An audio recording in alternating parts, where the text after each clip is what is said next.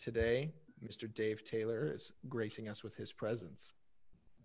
He's a um, one of the world's most prominent bass trombonists and one of the first few known as a jazz bass trombonist. He's a faculty at Manhattan's music Manhattan School of Music. I'm sorry, one of the only schools in the country and the world that holds a faculty position for jazz bass trombone. All of this makes sense considering his long resume of work with groups such as Stokowski, American Symphony Orchestra, the New York Philharmonic under Pierre Boulez, the Thad Jones Mel Lewis Orchestra, also known as Vanguard Jazz Orchestra. He's recorded with Duke Ellington for the New, Orleans Suite, Gil Evans, uh, George Russell, George Gruntz Concert Jazz Band, Chuck Israel, the Rolling Stones, Barbra Streisand, Miles Davis, Quincy Jones, Frank Sinatra, Aretha Franklin, Blood, Sweat, and Tears, and there's plenty more. He also has done extensive work as a soloist, appearing as a soloist at the St. Luke's Chamber Orchestra, the Chamber Music Society of Lincoln Center, the Caramoor Festival Orchestra, the New York Chamber Symphony, the Basel Sinfonietta, the Adelaide Philharmonic, and the Group for Contemporary Music, among others. Yeah, and not only is he prominent voice in bass trombone, but also as a composer. He's been involved in dozens of commissioning projects for the bass trombone in solo and chamber idioms. Uh, you can find out more about his collaborations with composers and his discography on his website. Um, we're also going to be showing and discussing excerpts of specific pieces during the stream. And his website is davetaylor.net, and you can find out information about his expansive resume and buy his records, as well as listen to them on Spotify, YouTube, and Apple Music. Let's get started with this first excerpt. So we're starting with bass trombone standard rep. Everybody knows this sub-zero third movement, so let's uh let's have a listen.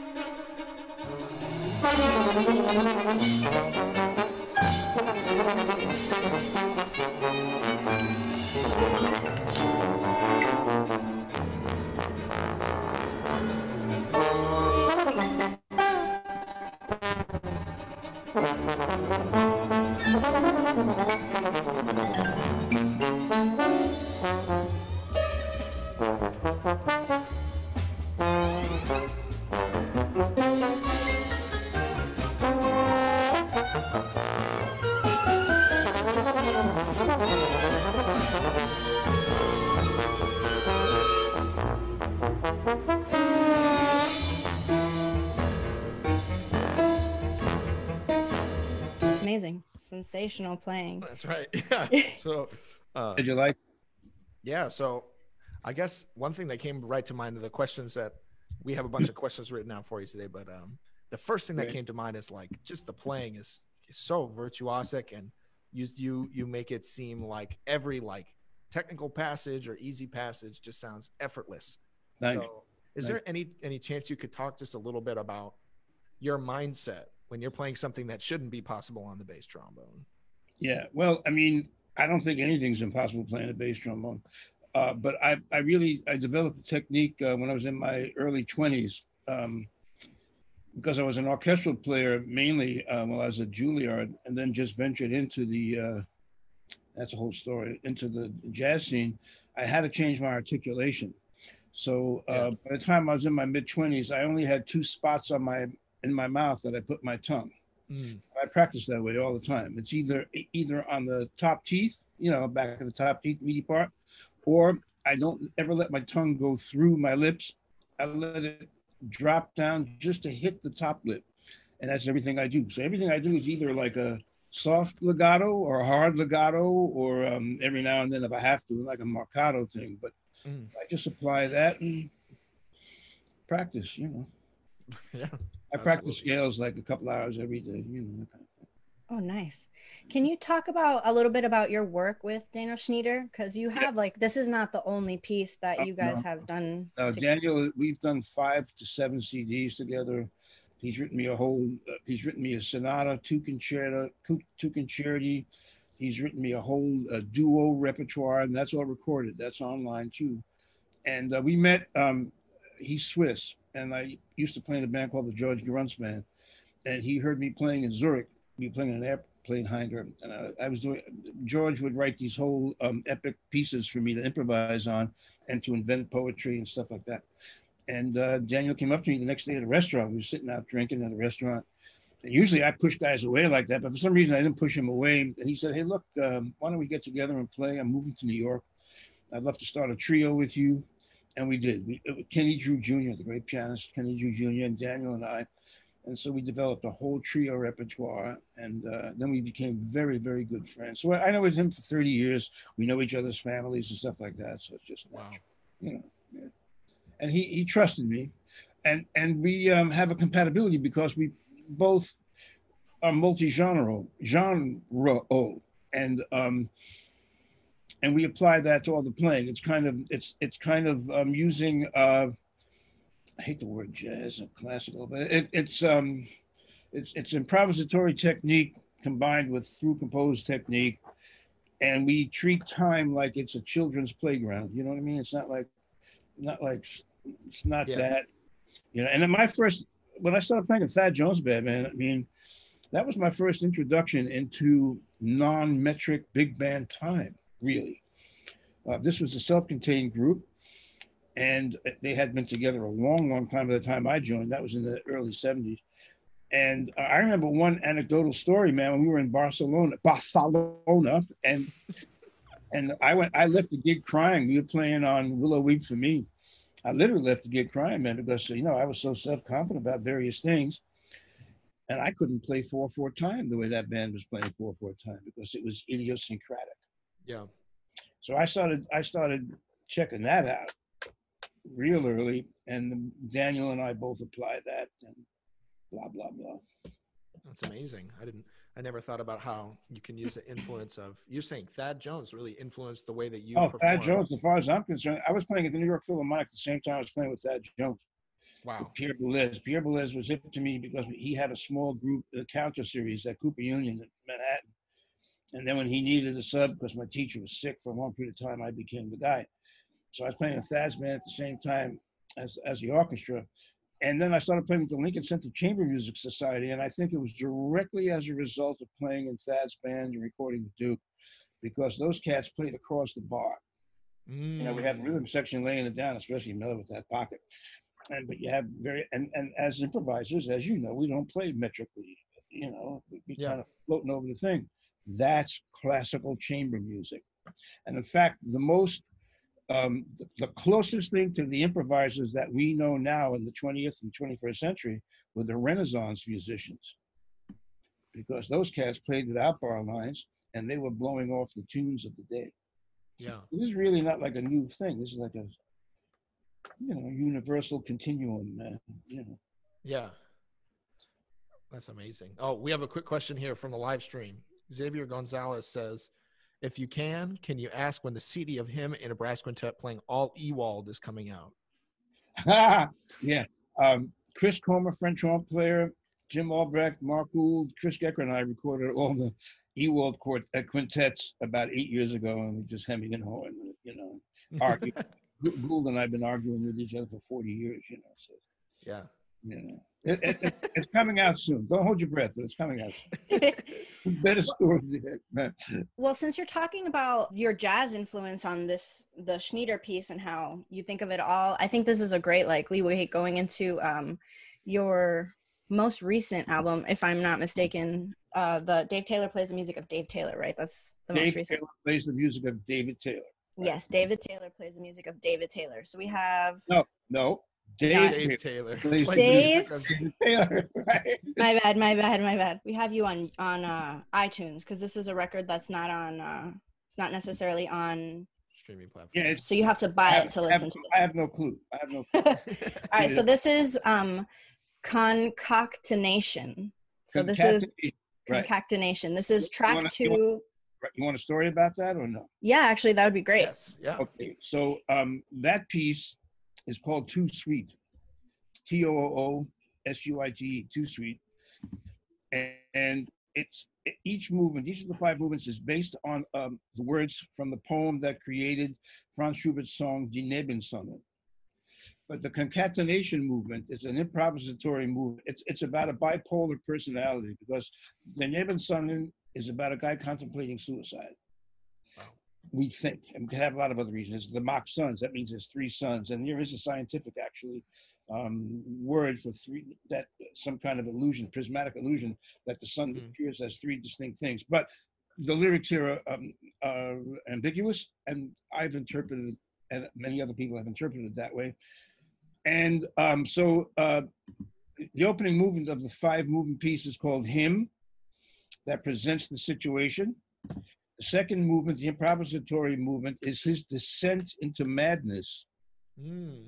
And the third movement, which you'll probably play later, called Dance, is because bipolar people don't just go like this, they go up and down. Yeah. The third movement is, is the dance, his elation. The fourth movement is me singing the name of the Song. And the fifth movement is a blues based on he doesn't know what's going down, and it ends on an open fifth. You know, it's like, which door is the lion behind? You know what I mean? You know that old Yeah. Roman story about Yeah. Yeah. blah, blah. So go ahead. Great. Shall I talk about what I'm doing? Uh, here, let's play the track a little bit. Can you hear it? Yep.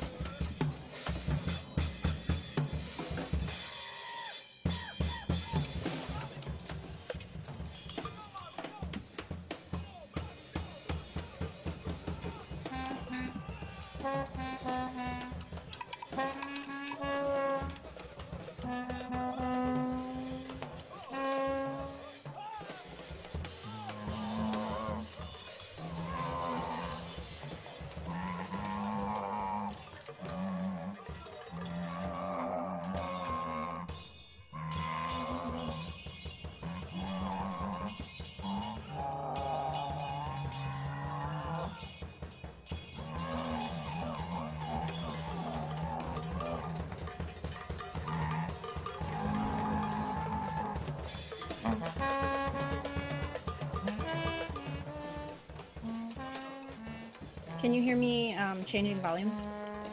Yeah, I can hear, but let it go for a second because I'm using electronic.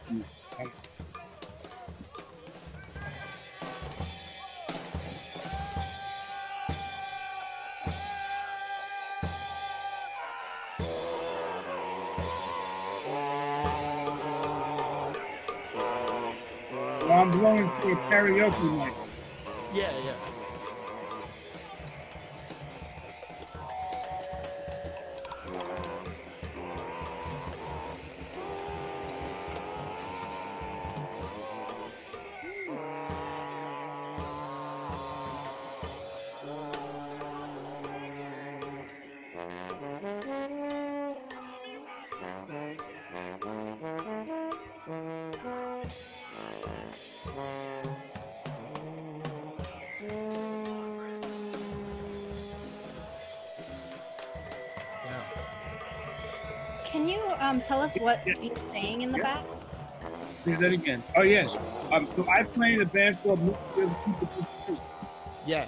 and uh, the drummer is Kevin Kay. And uh, Ron Smith is the piano player on this record. Mop Elliott is the bass player. I just uh, I said to Kevin, man, go into the go into the studio and let's just blow off each other. Yeah. Do your thing, go off. But he started going off talking about his mother, mommy, mommy, mommy, all kind of stuff. And which actually is really, it's funny how all this stuff comes, your head is in the right place.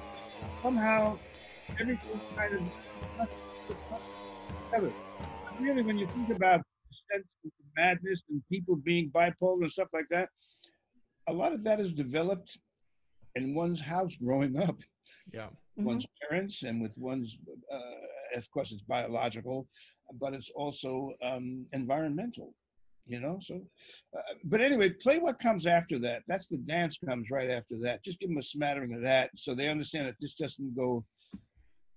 It, it Yeah. kind of does follow quickly into it, Yeah. Okay. So this is the dance. right?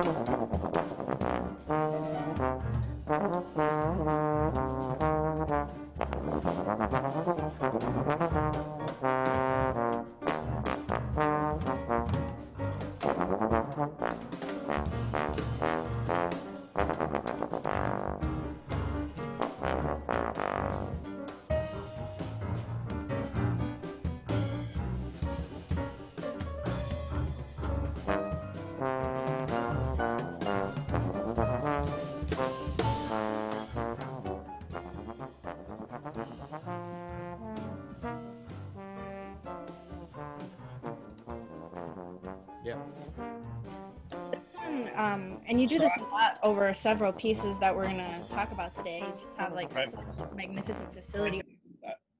To me, it's just kind of a simplistic, uh, yeah, G minor with, with, a, with Yeah. third, you know, something. Yeah. Yeah, I hear that for sure. I was very shocked when this when this I, I finished that in Alaska actually. I was in Juneau, Alaska. It- This is like the first long form piece I've ever written. It's um that's not quite true. Long mm, yeah, I don't know. The first kind of through composed long form thing that I'd written and I was very surprised how it came out. I was actually very happy with it. And um, I started getting some nice mention in newspapers about. It. That's what I tried to do with my career, man. I, Yeah. always been, I, I've never worried about the the college scene. You know, I, I wanted to play in front of real audiences all the time. So that that kind of shaped uh, shaped my. Yeah. And before we get on to the next track, because when when I first listened to this, like the first time I listened through the record, um, I hadn't read the liner notes yet. So to me, it was like being kind of like uh, you you play a lot with like um, like sheets of sound, kind of I, maybe is the word, and just like a soundscape, colors, and different things. But if you go back and read the liner notes, you talk about like the tracks and what they mean, and like it gives so much more meaning because you it's not just like the sound of it but it the intent and how you want like someone to feel at least that's how i received it i was you were talking about like anxiety and stress and i i, fe- I definitely felt that when i got to like Right. second track Yeah. and i was like you know and it wasn't it was it was like a feeling of discomfort Yeah.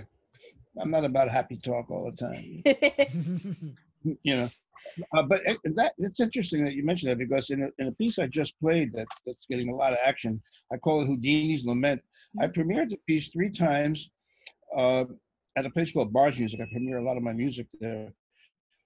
And um, I didn't use the words, although I had the poem. I didn't use the words. I did it as a straight instrumental piece. But at any rate, so I put words to it, and the piece was written for words. I discovered. I mean, I I write a lot of things, and all of a sudden the stuff comes to me after I write the piece, or I'm halfway into the piece. I don't. I'm kind of like into sounds, you know. I saw a sea of faces looking upward from the street at a man who hung suspended from a rope that bound his feet. They were anxious. They were fearful. They were curious. They were glad. They were laughing. They were tearful. They were joyous. They were sad.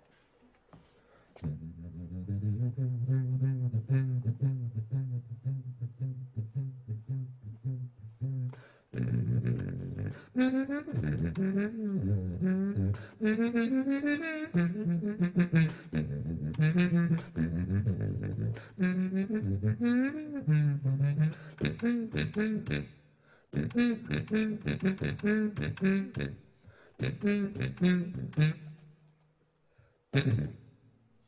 Is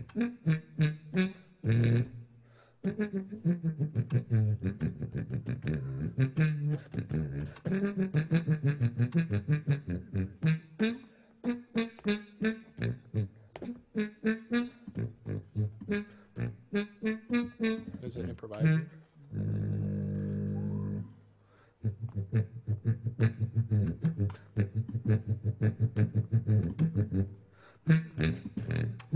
High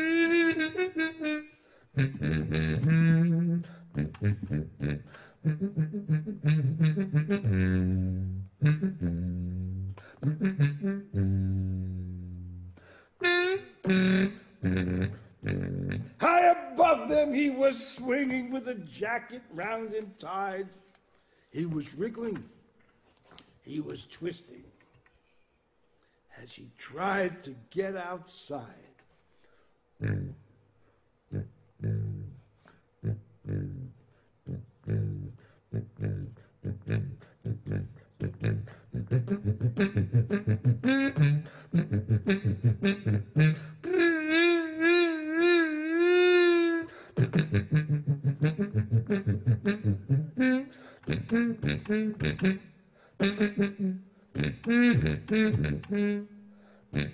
Yeah.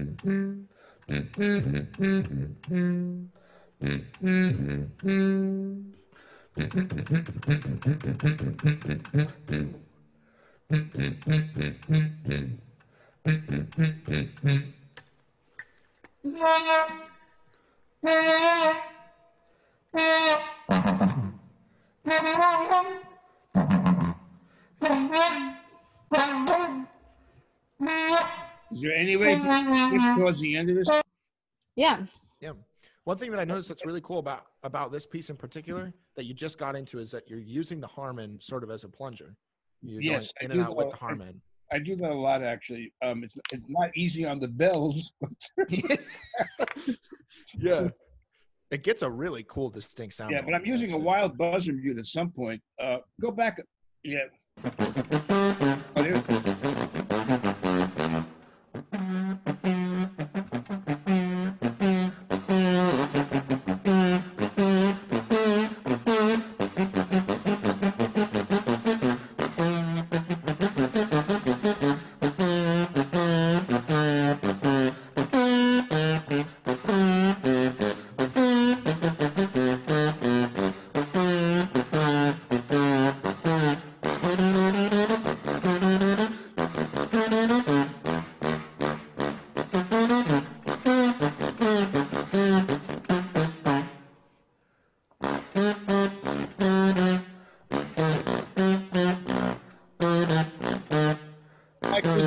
because I'm retarded. I, I kind of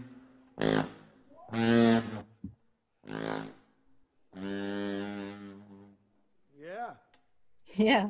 uh, the piece became um, he's up there in the straitjacket Houdini. He was a great escape artist, and the poet is talking about how all the people in the crowd they're in straitjackets too, and we all try to get out of our straitjackets, try to get outside our errors, try to get outside our vanity, and try to become free people, and that's a constant quest, you know. Now, when the critic reviewed it without the words, it kind of bugged me because the critic talked about how I was describing the complexity of Houdini's life, but really I wasn't. So that convinced me to put the words in because taking it from a in this to an out everyone was more important to me. You know, the piece is actually virtuosic in certain places. We didn't necessarily hit those places, but um, I think we the- hit some of them. Oh, okay. And and the buzzing mute, you'd be surprised how audiences love that. I mean, audiences just go wild over all the mutes. Um, when I a fellow wrote a piece for me, a solo piece where I'm improvising over a hundred piece orchestra on the Richard Strauss piece called Ein Heldenleben. He Yeah. called it Uheld, and we did it in Austria a lot. But then the Strauss Foundation came down on us. But I had um, I had electronics going on around me. I had the Vienna Philharmonic Trombone Quartet accompanying me on the side, hundred piece orchestra. And when you play in front of a symphony orchestra, a lot of times, you know, you're the trombone player, you know, that kind of a thing. So what I do is I, I nail the concertmaster right away at the beginning of rehearsal. I put a harmon stem in it and I try to play a duo with the concertmaster and I berate him for playing too loud for the bass trombone. Because we're at harmon stem in, that's very quiet, you know. Yeah. Uh, but you'd be surprised how audiences respond to that. It's a very sexy thing. After you're blowing your brains out, and all of a sudden this very low, ooh, ooh, sound comes in, very dramatic, and audiences respond. I'm not saying I write for audiences to respond, but I'm certainly aware that as artists, we are representatives of our generation. Yeah. We really don't want to leave the audience out of the picture. We don't want to pander to them, but we don't want to. Um, we're aware of drama. hmm Yeah. We have a comment from Jen that she says that um, you create some mutes yourself. Oh, hey, Jen. Uh, yes, I do, actually. And even the harmon mutes. I, I'm not going to tell you all the secrets, but the harmon mutes, I, I modify the harmon mutes. Um, I find special plungers that are really big. I, my wife and I were on vacation in Paris once at a fancy hotel. I happened to see a porter running to somebody's room to kind of clean out the plumbing. And all I could think of was when I saw that plunger, I ran after this porter in the swanky hotel and I found out where he got the plunger from. And we made an excursion in Paris to get the plunger. Uh, buzzer mutes. I make my own buzzer mutes. Um, if you want to play Thekla after this little conversation, that'd be cool too. Um, I, I, I originally made the buzzing mute because uh, in my first record, Pastels, I do a Charles Ives song that he called The Indians. And it's about how the white men sailed through the West, killing all the Indian children. So I had to figure out a way to describe death. And um, so I used a string quartet and a harpsichord and me in this buzzing mute, very stark. And uh, but then after I started playing it for a while, people started responding to it. It was like Ben Webstery kind of a funky sound, you know what I mean? A Yeah, breathy, breathy kind of a sound. So I started putting it into into everything uh, that I want to describe emotion. And this next thing, uh, this is a Franz Schubert piece on this record, right? Mhm. And a Thekla is a woman who whose man has died, and they're communicating to each other through the ether. They're going beyond the, they're going beyond death. Their love is so strong. So uh, this is how I dealt with it. So we have this track is going to be a little bit loud. So if you have headphones on or if you have like really loud speakers, you might want to put it down a little bit. And it's a, again a buzzing mute.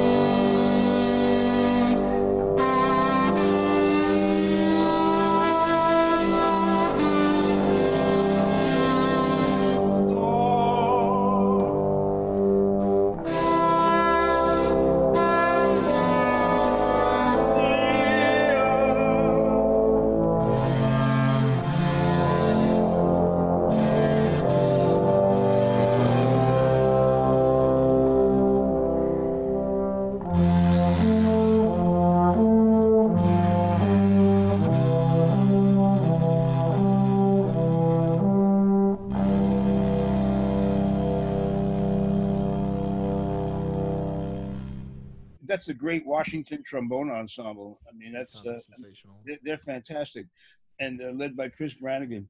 And uh, what I heard there was an Ave Maria. This is Franz Schubert. I heard an Ave Maria, and I had to figure out a way to get surreal with the thing, and I had to figure out a way to deal with the melody. You know, so uh, I, I I'm not playing any non-melody notes. I'm not singing any non-melody notes. I just had to figure out a way to. You know, I'm married 52 years to a woman I love very deeply. So when you you know you, you think of all these personal relationships and um and you kind of imagine, oh God, Yeah. yeah. what's that going to be like if God forbid, you know that kind of thing. and Yeah. you want that communication going, and you know. But uh, can you go through the first track, Hertz, for a second? Play that for a minute. So here, a guy made a track for me based on my sounds, and everything that you. There's a look of faces and bloods. Comes to a child and touches it. Comes to a child and touches it. It comes like a bird never seen. Goes like a bird never handled. There are little mothers. Hear the bird, hear the bird, hear the bird, hear the bird. There are little mothers. That hear the bird, hear the bird, hear the bird, hear the bird. There's a look of faces and bloods. Comes to a child and touches it. It comes like a bird never seen. Never seen. Never seen. Never seen. Goes like a bird never handled. Mother.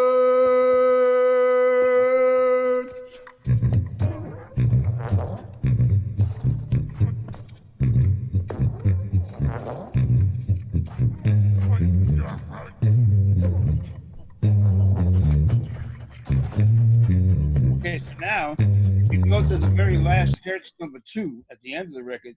It's the same track. The guy took my sounds and just made a soundscape out of it. So everything I did over it was improvised, except the words were from Carl Sandburg, Hmm. great American poet from the early part of the 20th century. And this is how I handle it on the outside. And after I heard it, it kind of sounds like um, Tony Bennett to me. I love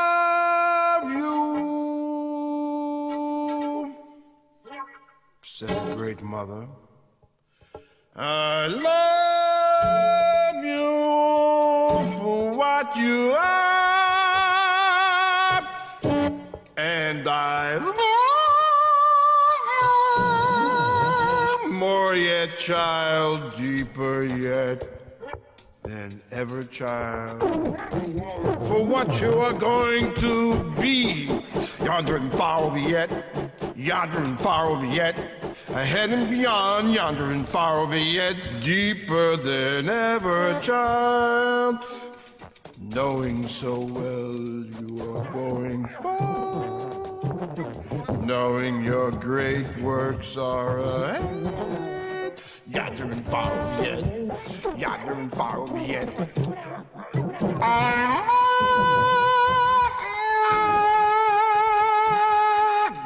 Far over yet.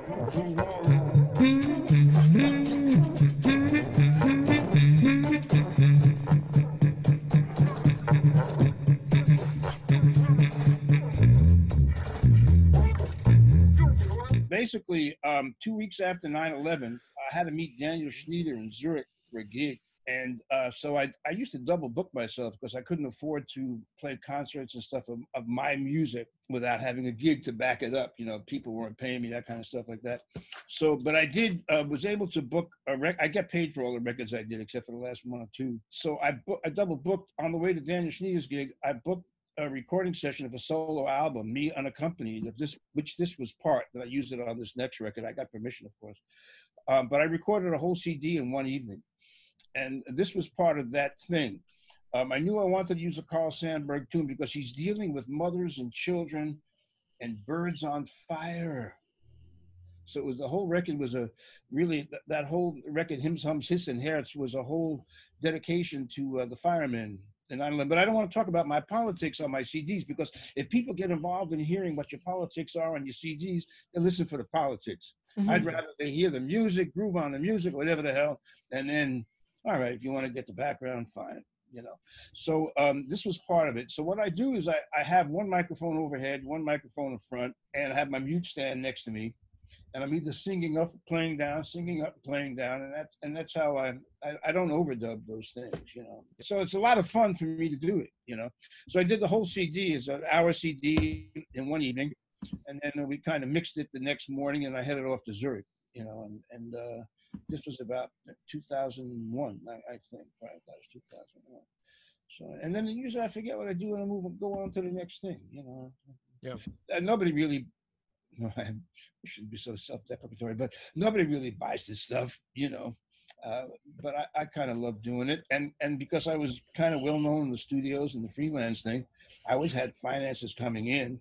Yeah. Mhm. So I, I had total free, although I did get paid quite a bit of sun for for that one. But when I do these aesthetic projects, you know, for me, it's a it's a whole thing. My whole career was really kind of based on who loved me the most. You know, it's like when I came out of Juilliard. I mean, uh, I was playing both in, in big bands and and in uh, I actually had a gig, a steady orchestra gig with Leopold Stokowski at Carnegie Hall while I was going to Juilliard last year. Uh, so when I got to Juilliard, I couldn't read music very well. I was a tuba player in in, um, in junior high school and high school, but my mother couldn't get me home with the tuba because we lived far away. So my kid brother played the trombone. So when, when I was senior in high school, I took up a trombone. And when I got to Juilliard, I really couldn't read that well. They wouldn't let me in any chamber music classes or orchestras or anything. They wouldn't even let me into a theory class because I had to take rudimentary theory. But I guess they liked my sound. And I think back in the day, it was a little looser how you got into school, you know? So that was really a boon because what I had to do is I went out on the street and I, and I, I couldn't, I couldn't do any things in school. So um, I did all the community orchestras and, uh, and all the big bands. You know, I never thought about jazz or classical music. You know, so um, so I was networking while I was going to school. I didn't even know I was networking. You know, that kind of thing. And and I recommend that to everybody, incidentally, because those who stay in the building will stay in the building. You know, so I just went where I was loved. Some years it was more classical music. Some years it was more jazz music. I hate those terms, but some years it was more that. Some years it was more this. Um, I was never smart enough to develop a kind of a style at first in the big bands. My style was my sound. I want to be heard. That's my style. I want to be heard and I want to be heard in time, you know, that kind of thing. And that's why I studied articulation. Remember, I told you I came up with a system uh, Mhm. uh, because um, you want to be. If, if you're not, if you're not in tune and you don't sound good and you're not in time, you can't play loud. yeah, you better, you better. Yeah. and and anyway, you know, so that that went on like that. But then when I started playing with bands like Thad Jones and, I recorded with Duke, man, that was an experience sitting in a room with Harry Carney and those cats, man. Woo, that was out. But uh, so then I, and then uh, when I started playing in Bob Mintzer's band, you know, the great great artist Bob Mintzer. Um, Michael Brecker introduced me to, to, to Bob Mintzer. Uh, saxophone players and trumpet players were always my help, you know. I had developed a style, you know, you could kind of play loudly in a big band if you don't use too hard on articulation. If, if you're using a kind of a kind of a semi legato or legato articulation, you're playing a little too loud. You don't sound um, whacked out with the section. You can kind of float in more with the section, you know. So I guess that's how my big band style kind of developed. You had a question about what was the difference playing a Thad Jones and Michel Camilo and, and, and Yeah, just how you how you conceptualize playing in different bands, or if you do, or if you just play them all the same. No, no, no, no. You don't play all the same. Some of the big bands you have to use with a faster air. Y- eh, Your your air has to go faster. Your mouth cavity has to be small. See, I have a whole technique based on my. All I think about when I practice is my diaphragm support and where my tongue is. Mm. And um, and and over the last thirty years, more about aperture. And I think of embouchure as just the shelf that aperture hangs on. You know, you make minuscule changes in pitch, tone. Man, I tell you, when I discovered uh, aperture, that's when Bill Watrous and I really got friendly because we were having a conversation in the back of a bus in Japan, and, and we kind of liked each other, but we never really tight. But we became tight after this conversation because his whole thing is based on aperture. Yeah, yeah. His technique is so, you know. And I used to see him walking down the street uh, back in the day, but he'd just be buzzing his mouth this all the time. you know, trying to match up that thing. I said, Jesus, what the, why the hell, why the heck are you uh, doing that? I would think to myself. then I discovered why, because aperture is the whole game. Aperture diaphragm is the whole game. How did I get to that? You were talking about playing in big bands, Right. different kinds of big bands. So like in- a band like in a band like Michel Camilo, you really want to be man like Thad. You know, you kinda, you you kind of more in the float thing. Also, Thad also write wrote with more like ninths and stuff like that on the bottom. Yeah. Thad wasn't a root five guy at the bottom. You know what I mean? But some of the guys are root five guys. Like like when I'm playing in Bob's band, a lot of times it's doubling bass parts. You know, so it, it won't get into that extravagant harmonic Yeah. situation. So Yeah, you're yeah. different when you're playing that than when you're playing, you know. And uh, uh, my recommendation to bass trombone players in big band is take it as far as you want because if you take it too far, the boss will tell you. The boss will back you off. I actually, I, I was fired from a lot of orchestras, but I haven't been fired from any big bands. And, and the reason I got fired from orchestras is because I always put my studio scene first and would take off from rehearsals. And Mm. after a while, they get a little bent on that. You know, Yeah. they figure they, they, they're hiring you for five orchestra jobs a year, so they own your career for those five orchestra jobs. And I said, no. Mind if we hit you with another question? Yeah, man. Go So I see you've got everybody's always asking about dependent versus independent, and I see you've got an Edwards with dependent Thayer valves behind you, right?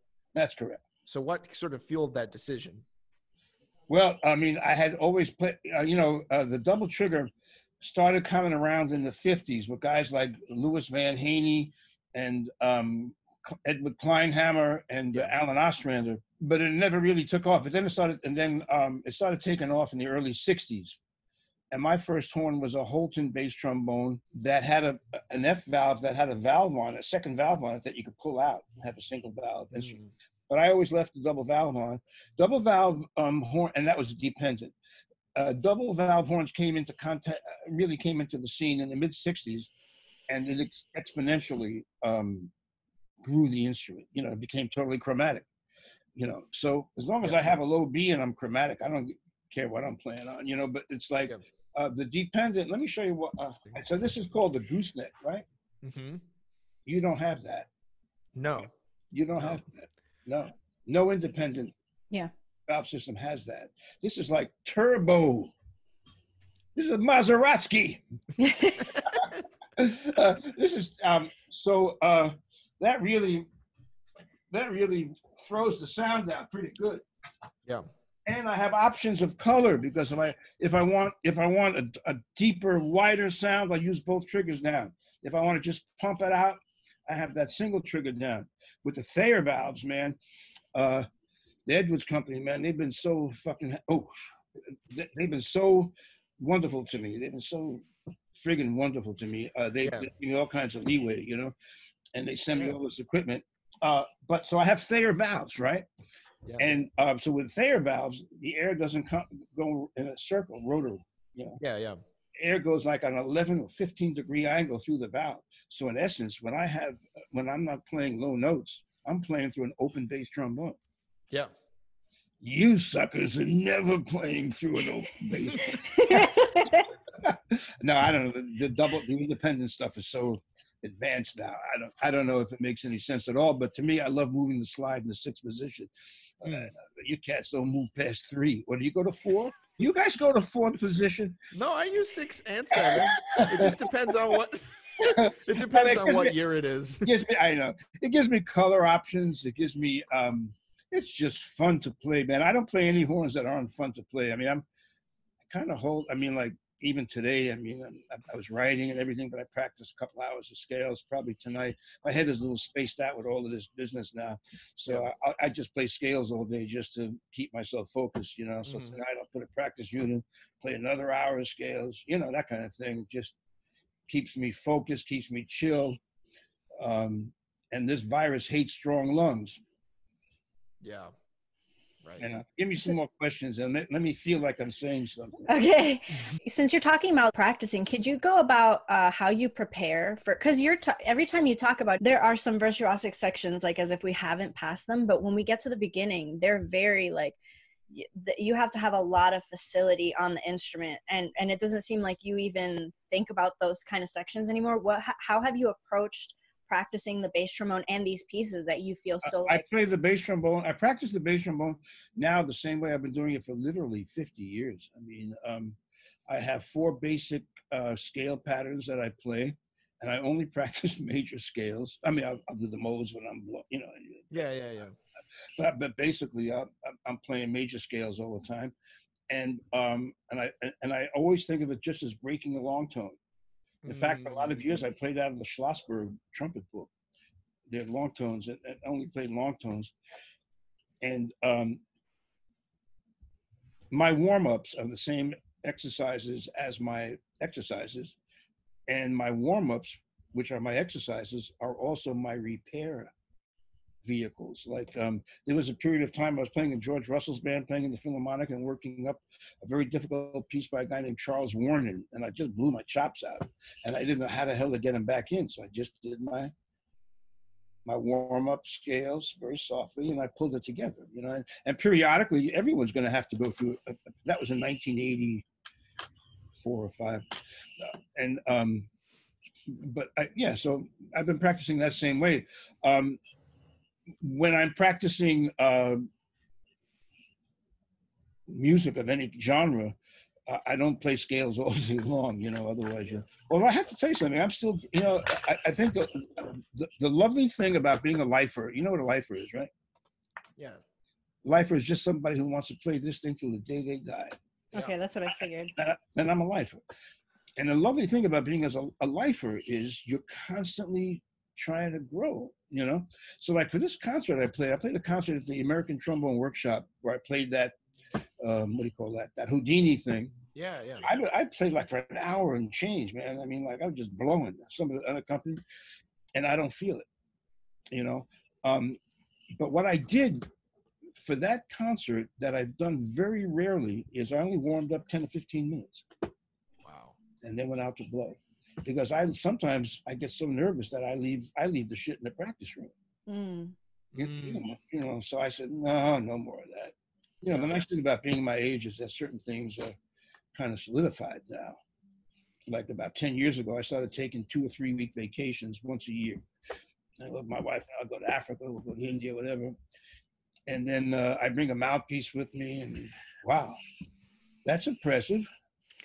Yeah, I wanted to show this because this review talks about the record we were just listening to. So this is um, for And If All Were Dark, which is where we were playing Thekla and Hertz, and I don't think we played the double tier yet. Well, you, you sure you sure picked out stuff, huh? Yeah, well, it's a long I review, to so I wanted to kind of have like the highlights. Out stuff. yeah so i mean this this review talks so much like if you look on the bottom left corner Ta taylor's virtuosic playing and skillful variations with a variety of mutes give him a wide ranging palette of sound and then you have look has restless vision as a soloist and composer Well, wait a minute. What's Um, the one on the right side? What is that one? taylor's genius isn't that something? I mean, isn't that amazing? yeah You know what I like about this review? It's not even about the review. It's that it appeared in a real magazine. Yeah, so that that's kind of what the review's about. I mean, not even about the words. It's just Yeah. about we want we want to get to the general public. yeah that's amazing what magazine was this off of Stereophile magazine. It's a very high end. Um, it's a very high end music journal and equipment journal, music and, and equipment journal. So I, I was very happy about that when I saw that. Wow. You yeah know. this But is what- incredible Basically, so my articulation and diaphragm thing covers me through all the work. Just you know, I got to practice, you know, but I, Yeah. I never worry about I can't play that lick. yeah You know what I mean? It's just a matter of I go slow, I work it up. I mean, some of the Charles Wuorinen pieces I spent six months on. One of my students, uh, ex-students, Felix uh, uh, Del Tredici, found online um, an arpeggione sonata I did with a piano at a live performance, and uh, that one took me two years. I mean, it's a whole piece. We just found the end of it. The whole concert got lost, but we found the end of it.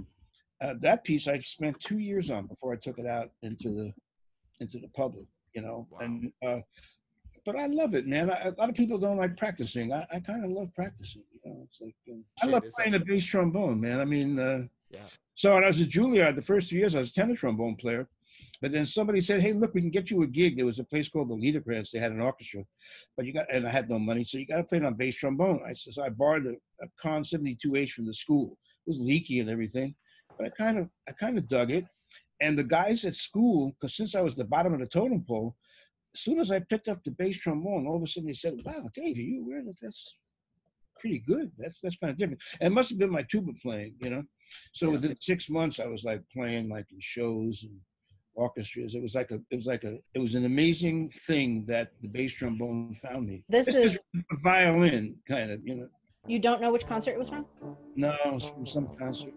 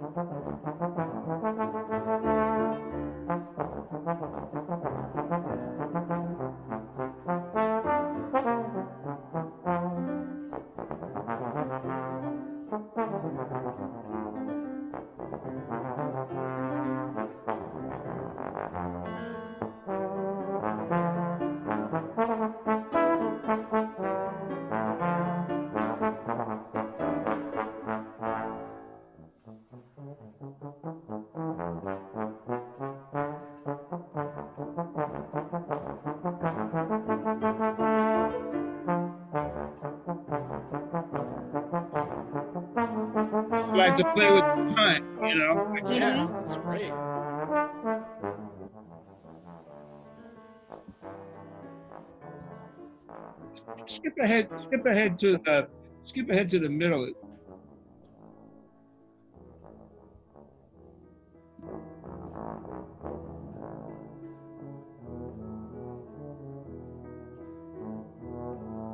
Sensitivo, hey? Yeah.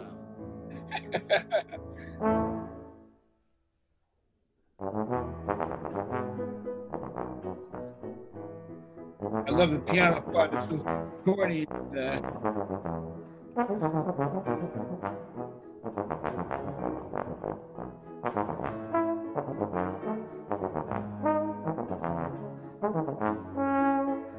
I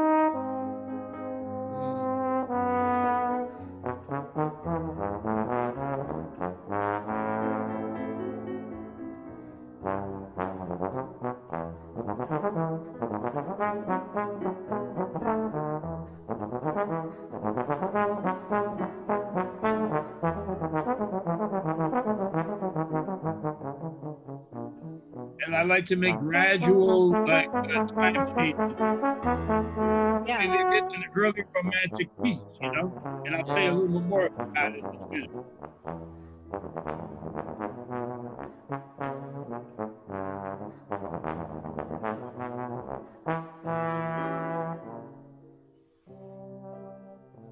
Mm. All right, now skip a little bit ahead after the piano solo.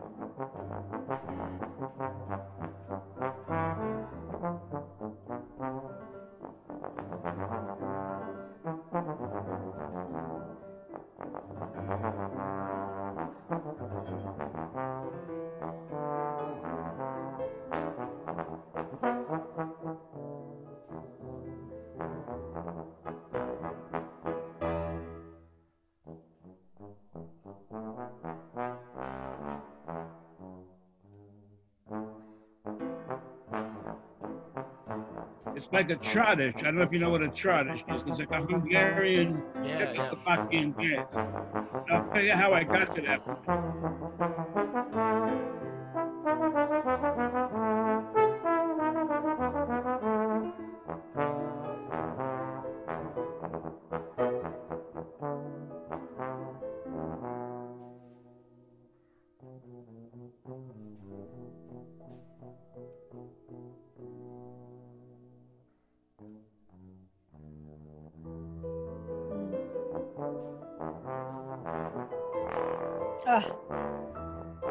Tell you, when I heard this back, I, I, I kind of was impressed by the soft playing. You know what I mean?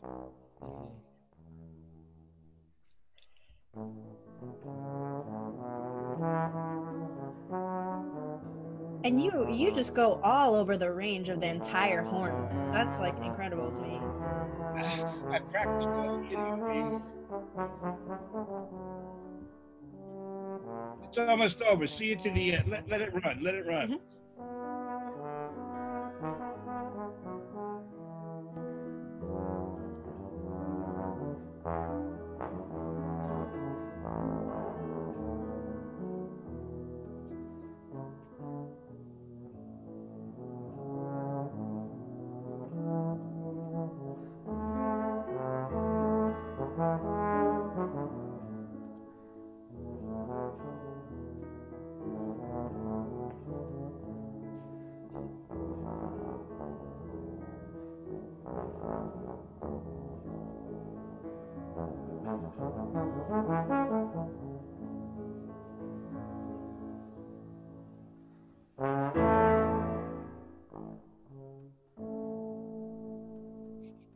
So the story behind this is that the Arpeggione Sonata, um, that movement that you just heard, is written for violin. There's no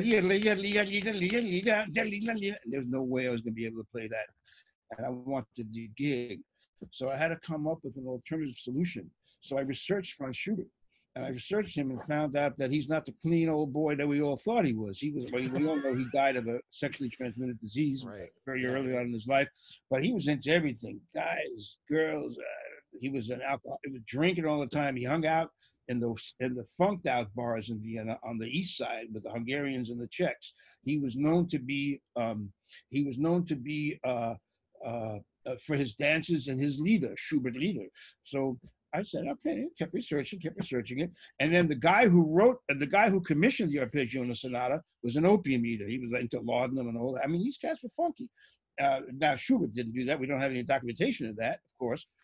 So I put all of that together and I said, well, oh man, wait a minute. Yeah, yeah, that's puppy puppy puppy puppy puppy You know what I'm saying? So I turned it into an Eastern Eastern dance based on all of my. I mean, I wanted to do that in the first place, but I never come up with an interpretation that doesn't have some kind of thing that convinces me I'm being truthful to myself. You know, to thine own self be true. That bullshit. Know, that was Othello instead of that from uh, that, that was Shakespeare. To thine own self be true. You want to bullshit the world? Fine. Just remember you're bullshitting. You know what I mean? Mm. Although you're allowed to lie in art, I try to get as much as much logic and basis for my lies. You know, mm-hmm. uh, it's like when I hear bad intonation in improvisers. I mean, the whole thing that they're doing, like, is the half step, whole step relationship, whether it's in a mode or it's in a whatever the hell it is. And if you're not going to play in tune, you kind of like bust it out. What What's the point of the half step, whole step thing? You know what I mean? It's like, yeah. so so that's why I put that kind of knowledge and I investigate my classical repertoire the same way I would, you know, like when I'm trying to figure out changes, something like that, man. I find the common tonality. I look for what scales reach the ba ba ba ba. So I put that same kind of I put that same kind of into, oh shit, I'm going on and on. Uh, give me a question so I don't run. so multiphonics is something that I know you're really yeah. good at. And you um, said yeah, um, that's very interesting. Um, I, I, always knew they were there, and uh, and of course we all heard Albert Mangelsdorff and all that kind of stuff. Yeah, yeah. I always knew that, but I didn't want to do it like those cats did. And when I'm in the practice room, I'm, I'm experimenting all the time. You know, that's what the practice room is for. You shut the door, and you make believe time doesn't exist anymore. I mean, you know, you got to be out in two or three hours or whatever it is. Mm-hmm. And then, but in between that, you just let your mind flow. You know, uh, you know Gertrude Stein. You know who Gertrude Stein was? Great writer. Uh, she uh, she a, a, great writer from the early part of the 20th century. She lived in Paris. She used to invite Picasso over, Stravinsky over. She had whole walls of pictures. Alice B. Toklas was her um, wife, or at that time they didn't call her, her lover. And she said the same thing Stravinsky said. If you want to be a genius, you got to be able to think about nothing. And uh, so when you go into your practice rooms, you all have genius. But if you cloud your mind up with all kinds of uh, expectations, you know, if you have expectations, you're sunk. Forget expectations. Nobody owes you nothing. So you go into your practice room and you just experiment. You know, you sit at the keyboard, maybe you figure out. Anyway, so I just kind of what was the question? Asking about multiphonics. So all right, so I started playing multi. I started fooling around with multiphonics, and I started fooling around with um, multiphonics with the plunger mute man because um, ever since I heard Tricky Sam and, and, and I used to play in Thad's band with Butter Jackson, Quentin Butter Jackson. Yeah, yeah. So you hear, I, when you hear when you living with those guys and they're playing plunger music, man, you want. But I didn't want to do that whole kind of thing with the plunger, so I started doing the multiphonics with the plunger, and it serves two purposes. It made it more vocal, and it also allowed you not to, to be heard, to hear the voice more than you hear the horn. Mm. And it gives it a kind of a surreal sound, you know. And uh, so I just kept practicing like that. And then because I started using it not as a gimmick. I mean, I started using it as if a violinist was using double stops or triple stops. What do I do now? So we have this piece, which is on your record, Dave Taylor bass trombone. Excuse and this me, is called Dave, excuse David, me, David. David Taylor, right? David Taylor. That's correct. Bass trombone. I'm always right. getting turned around. And this is Moonrise with Memories, and this is the third movement of that piece. Right. This was written for me by someone. Yeah, yeah this was written by a, a guy named Frederic Rzewski, who's becoming even more famous now. He's still alive. He's living in, in uh, London, but he asked me what kind of a piece do I want, and he knew my background. Mm-hmm. And I also wanted a piece for unspecified instruments, six unspecified instruments. So sometimes I play it with tuned cowbells. Sometimes I play it with old clarinets. Sometimes I play it with mixed instruments. I even played it with jazz band every now and then. I hate to say that word, but, big band. So this one though I did with dulcimer, clarinet, E flat, trumpet and mute, violin, and I can't remember what else.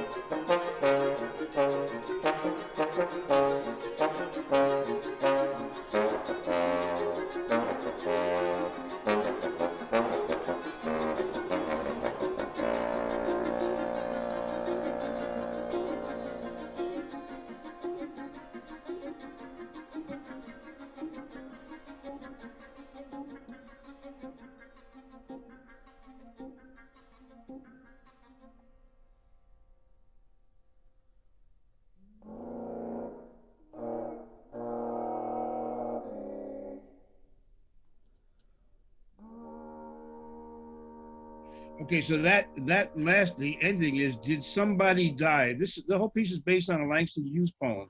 Mhm. Oh, uh, what a grand time was the war! What a grand time was the war! My oh my, my oh my, my my my my my my! What a grand time! And the big kick at the very end. What a grand time was the war! Did somebody die? You know that kind of thing. So that's the song in the middle movement. Uh, you should show them the Eric Ewazen thing because Erica Yeah. Came up, and everybody has an impression of Eric Ewazen that I'd like to bust right now. All right, for sure. Yeah, that's where I was gonna go next. I'm excited. Oh, okay. All right. I just wanted to say before I go that thank you so much for coming on. Oh, I'm It's honored, just man. been it's been a blast having you on, and Thank you you. know, really I'm honored to be here, man. Both you and Gina doing a great service to the community. Let's hear some of Ewazen.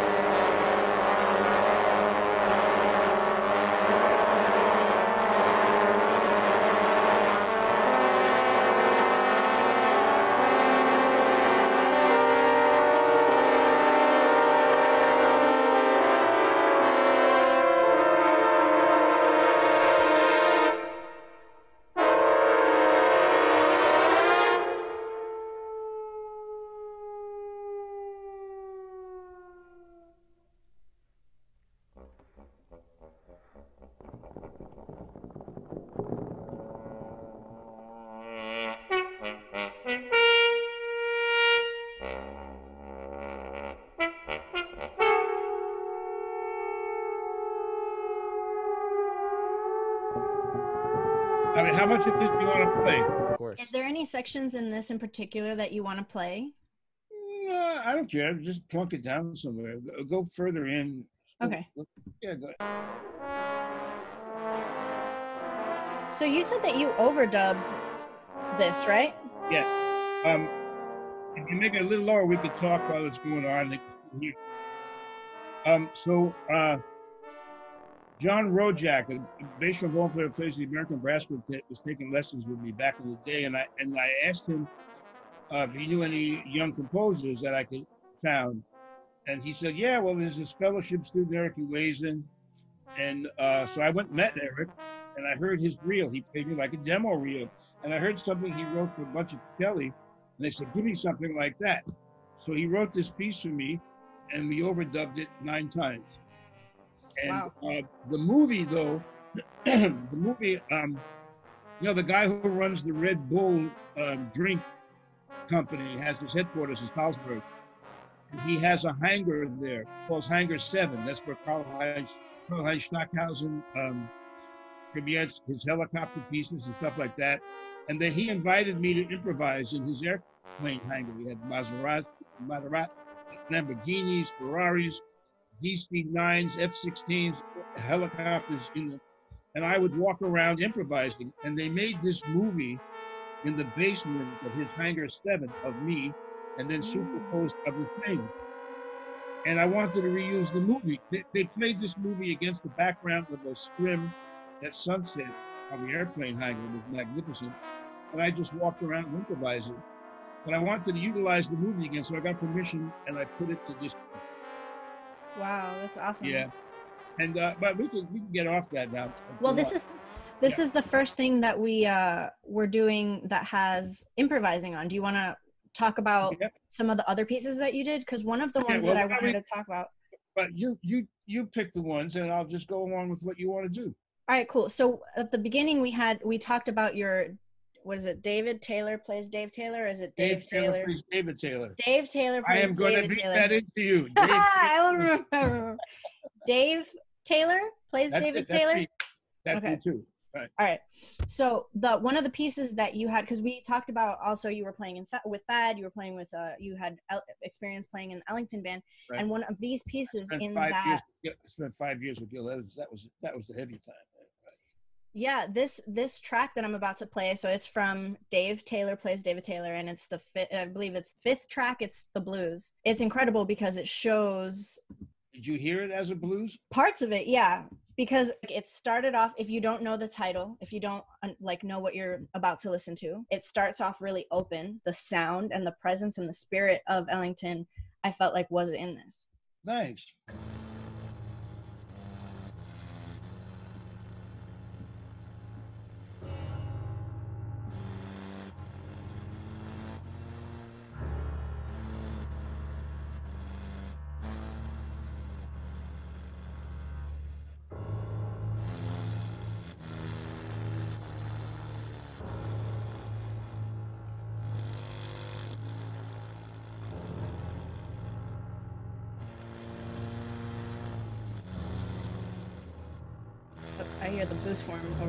Yeah, that's the whole point. Right. It's it's really it's 12 bars, 12 bars, 12 bars, 12 bars, 12 bars. 12 bars.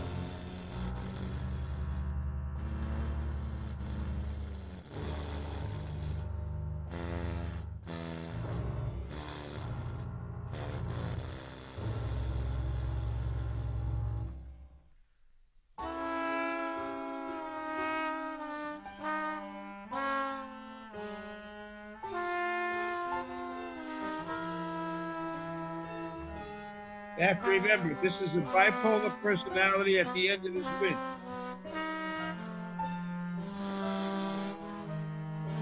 In this setting, I mean, it stands up on its own, but in this setting. yeah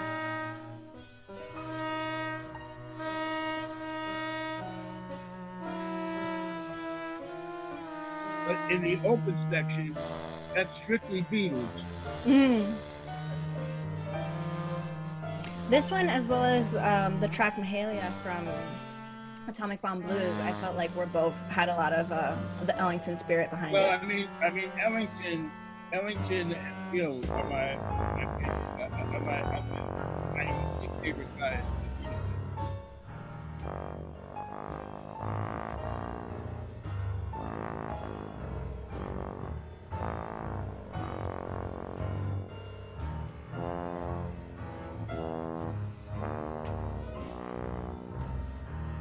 Have a prepared piano because I wanted to sound like honky tonk. Why am I yelling? you're yelling I don't know. It feels like I'm yelling. I no. So I'm gonna fast forward a little bit on this track right here.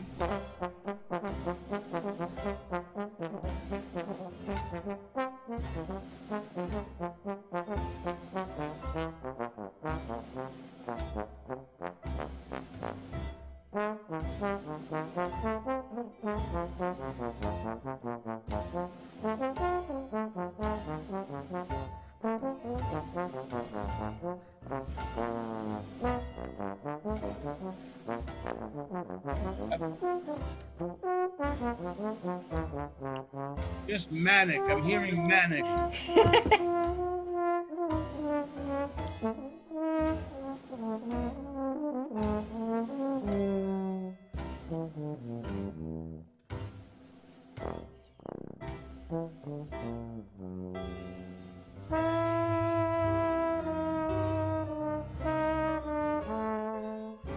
So I'm gonna pause this here because I want to show want to show a different. This is the Mahalia track. Right, and that was one of the tunes we did on that New Orleans Suite record.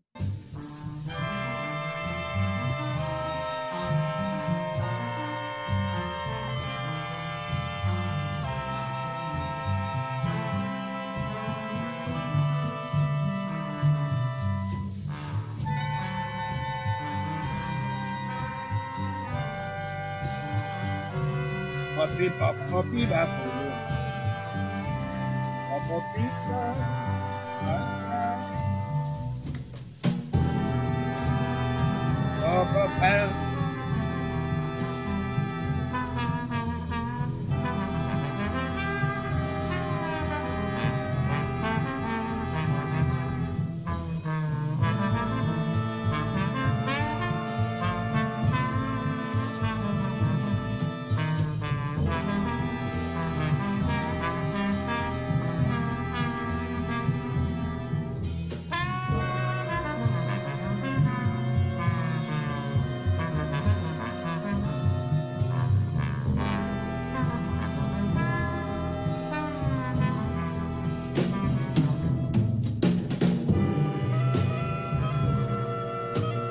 That's a great Jack Walrath. I mean, you know, it's interesting. Can I talk about this? Yeah. You know, we're so at this point now with our education, we're so perfection oriented that oftentimes we'll put out really, really perfect records, and so what? You know, this record um, was a live performance I did in 1992 at a place called the Knitting Factory, and um, it's my most flawed record, but I love it. My wife, and my wife and I love it, and um, I try to shop it around. And, and uh, before 2000, nobody wanted because I deal with racial problems, women uh, rights problems, and things like that on it. So nobody wanted to touch it at that time. I finally put this out by myself, and I don't give it to people because I, I, I do to musicians Mhm. because musicians understand what we're going for. This thing just got a review that knocked my. I mean, I've been hiding this record. This re, this record wasn't even on my website until today because I didn't. It's it's on my heart, but um, I didn't think anybody would like it. You know what I mean? It's like, uh, and then all of a sudden, Rufus Reid, we- play in this band. You know, so Rufus Reid got a hold of me and said, "Hey, man, did you see this review?" And so out of the blue, you know, you never know, man. You know, you you never know what's good or not. You know, I mean, I don't even know still if it's good or not, but it just goes to show you. You know, Thad Jones once told me years ago because I was very insecure when I was. I mentioned it to you when I was in his band, and guys would come up to me and say, "Hey, man, you know, you sound great," blah blah blah, and I would tell them, "No, no, I no, I, I don't. I really don't. I, I did." And he came up to me once after a while. He said, "Dugga," he called everybody said, Dugga, it's not the artist's right to burst someone's bubble when they think you played well. He didn't use the word you shouldn't do it. He said it's not our right to judge our performances after a performance. And and I and I always remembered that, but I still can't believe it. But you know what I mean? This took me by surprise, man. This was like this took me by surprise. I mean, I don't believe a word of it, of course, but Yeah. no, no, no, I don't. I mean, I mean, uh, because it's just so exaggerated that he heard the record and he heard the record as contemporary music. You know what I mean? Uh, he understood when I was trying to go back and forth between. I do a lot of Mingus on this and Gershwin and stuff, and I can only tell you that I don't. You know, if you believe the good ones, you got to believe the bad ones. You can't believe these things, but they're good for business. Yeah, that's true. They're good for business, and we have to think. You know what? One of the reasons I like putting up that Schubert thing because that's almost like uh, Bordogni Rochut exercises on acid. That you know that thing that you heard me play that. Yeah. And and when I talk to trombone players, you know, I, I got to remind them we ain't in the Bordogni business. You know what I mean? Mm-hmm. Meaning Yeah. that hey man, let's get out of here. Let's just play some music and take your chance. And I really took a chance on this, putting out this live concert because it's really flawed and stuff. But you want to play something by William Grant Still? That was one of the things that when you asked me what I want to play, I chose that. And here I'm singing kind of like a Jewish rabbi. William Grant Still wrote this, and his second wife, Verna Arvey, who was Jewish. William uh, is African American. The second wife was um, Jewish, and she wrote this thing. that It was written for a female chorus. It's called "Wailing Woman," and it's about. I understood.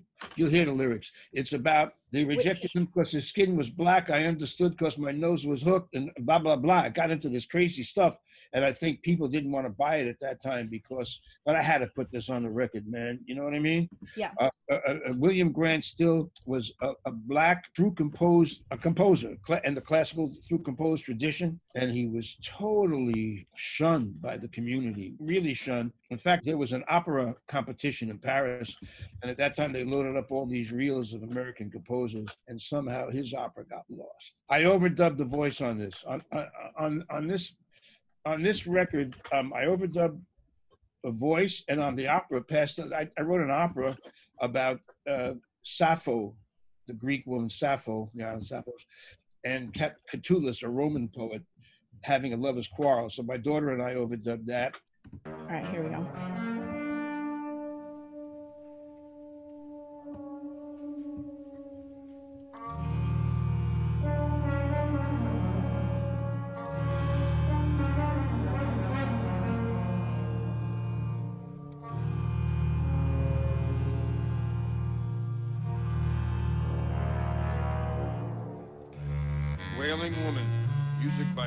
Grant Still, poem by Verna Arvey.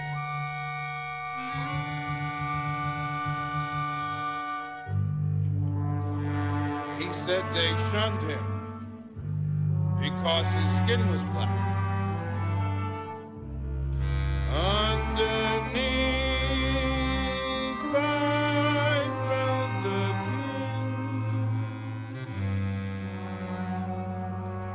Because my nose was hooked,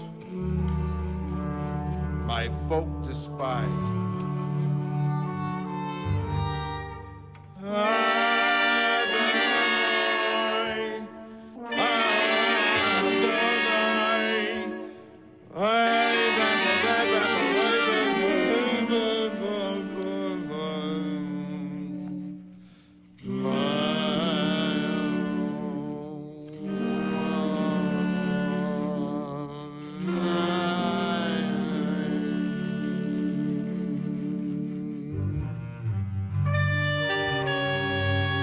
My band was a really is a, was really a great band. My.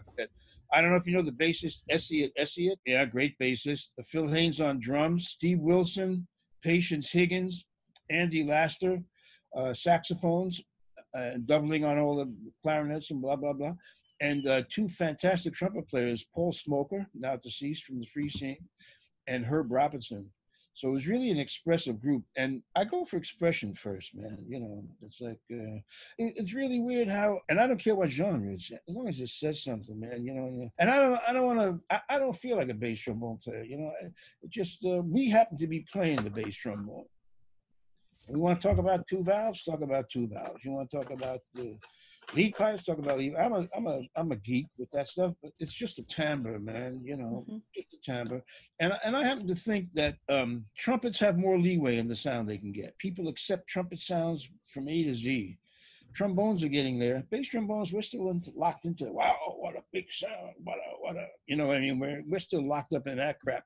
And I kind of don't pay. I try not to. Well, I try not to too much mind. Now this gig was at the Knitting Factory, and they wouldn't let me do a whole show there. They only give you one set. So what I did was I talked them into starting the set real early. So I started the set at six o'clock and went to 7:30, 8 o'clock when the next guy came in. You know, like, and I do those things. Like with the Pugh Taylor project, that was done. I don't know when that was done. It was done in the 80s. At that time, there was a producer named Tom Jung, very very advanced engineer and producer. I met him in the commercial scene, and I knew he had a record label, DMP, and I wanted to be on that record label. And I was going to show him my stuff, and he broke his leg, and uh, he was hospitalized in Minneapolis. So I took my thing and I flew to Minneapolis and I hit him up in his hospital room with the broken leg. So he was kind of convinced to do this. And then Jim Pugh and I did this thing together. Jim Pugh arranged that Wailing Woman you just heard. What do you want to do now, kid? Can you elaborate a little bit more on why you don't see classical music and jazz is different and why you don't think of yourself as playing bass trombone? Can you just talk about what you mean by that? Yeah. Um, well, when I was a kid, I was the first guy in my family to graduate from high school. My mom was a stay-at-home mom. My dad was a laborer. We never had a record player in the house until I was like 16, so I had no background in, in jazz or any of that stuff. Uh, the only music I knew was old-time movies, so you knew I loved Louis Armstrong. Uh, old-time movies, gangster movies, and stuff like that, and R&B radio rock and roll radio. Uh, when I went to Juilliard, it mainly it was because I didn't know what else to do with my life. I, my brother was a cab driver, so I guess I could have been a cab driver, or I, I like trucks. I like semis, so I could have been a semi. I didn't want to do that, so I went to music school instead. I got into Manhattan and Juilliard, and I auditioned on the Haydn Trumpet Concerto, second movement. It's a slow movement. So nobody knew I couldn't read or anything really. They only knew I couldn't read when they put the sight reading part in front of me, but that's only ancillary, you know, that kind of thing. So I got in. But because I grew up with the radio, you know, back in the old days, you young people don't know about tuners, but there was a tuner on a radio. And really all you had to do was dial the tuner to the left or right. You would hit different kinds of music. R&B would be here, rock and roll would be here, jazz would be here, classical would be there, and you go like that. And the other thing too is that um, when I went to Juilliard and I finally was able to get into the theory class, they had a thing called literature and materials of music l&m i think it went one two three four or one two three. And basically it was the study of bach. And bach chorales a four part harmony and that always reminded me of new orleans for some reason you know and, that, and the harmony was kind of basic. You go to sixth chord. Bach wrote in the french style the german style the italian style. And you got to remember um, you know now we jump on an airplane and we're there in five minutes, you know, jump on a bullet train. But back in the day, that was like 10 days on a horseback. So those are pretty remote styles. And he was able to control all these things as styles. So I just translated that to um, those couple of things. I just translated that. And because my approach to the instrument wasn't really doodle tongue or non doodle tongue or, and my sound, I, I, I always felt that the integrity of, of, the instrument came first. So I put the same sound wherever I went. So it was just natural for me not to fall. And it wasn't dignified to think of jazz and classical music in separate terms. I, I, I believe in the dignity of all of that stuff, you know? Mm-hmm. That's one of the reasons I couldn't play in a big band. I couldn't join a regular big band and I couldn't join an orchestra. I didn't want any part of either of that. I think, I'm 100% sure. But I, I, I, didn't want any part of any of that. Gil Evans Band was the band I stayed, and, and Mintzer, although we're not playing that much now. So I guess Gil Evans Band was the steady band I played in the most for five years. And he he ruined my life, Gil. I mean, when, after playing with Gil Evans, man, you never want to go back. I used to I used to be able to go on the road with a big band and come back and fit right back into the scene. Mm-hmm. But right around that time I was playing with Gil Evans, man, when you get a taste of that, you have to go your own route that kind mm-hmm. he told me a very interesting story. When uh, miles Dave, uh, miles evans's 21st birthday we were in venice and we were in a fancy restaurant and we were celebrating his birthday and uh, i didn't get along with the band's manager at that time he was an english guy and he happened to pass my table and accidentally knocked over a glass of water on me. So i kind of knocked over a glass of water on him and he knocked and i finally just took a picture and sprayed it and they threw and the band got me out of the restaurant real fast because it hit the frescoes, whatever the hell I got on the wall. And I, I, was amazed. Gil Evans came running after me. He says, "Dave, Dave, wait up," because he was bored too. Dave, Dave, wait up. And we started walking around Venice together. And he, he laid this on me, man. He said Duke Ellington once told him. Duke Ellington told him, and he told me that if you leave yourself open, you never know who's going to come along and pull your coat left. And I guess that's my philosophy. Is like you can leave yourself open, you never know what the hell's going to come along, and most likely to be good.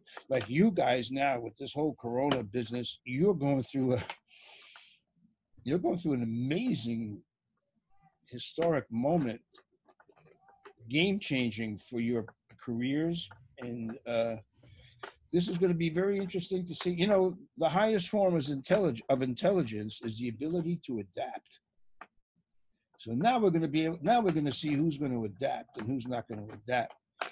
I know with my career, I never really protected my flanks. You know, like some people they get they go like this. You know, like you think of an airplane, right? They're flying an airplane, and you can see the wings on either side. So you can kind of protect the left, you can protect the right. You know what I mean? You get a good gig, you want to politically protect yourself. I always thought of myself as a jet. You know, with a jet, the wings are behind you like this. Mm. So I don't protect. I can't I can't see. I, I do some protection, but not really, man. I, I just want to go straight ahead. And I found that every ten years or so, my career flattened out, and I had to reinvent my career. And I'm kind of doing that right now. I'm reinventing my career. Can you talk a little bit more about that? What do you mean? What like the Corona stuff happening, us having Look, to adapt. Who are you going to play with? Mm-hmm. It's going to come back.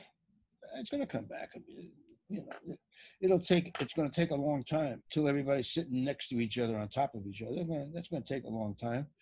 But to see how you got, you know, when, when the Vietnam War came around, I had an option, man. I, I became a school teacher for a year uh, in a in a very bad neighborhood, that, so the army gave you a deferment.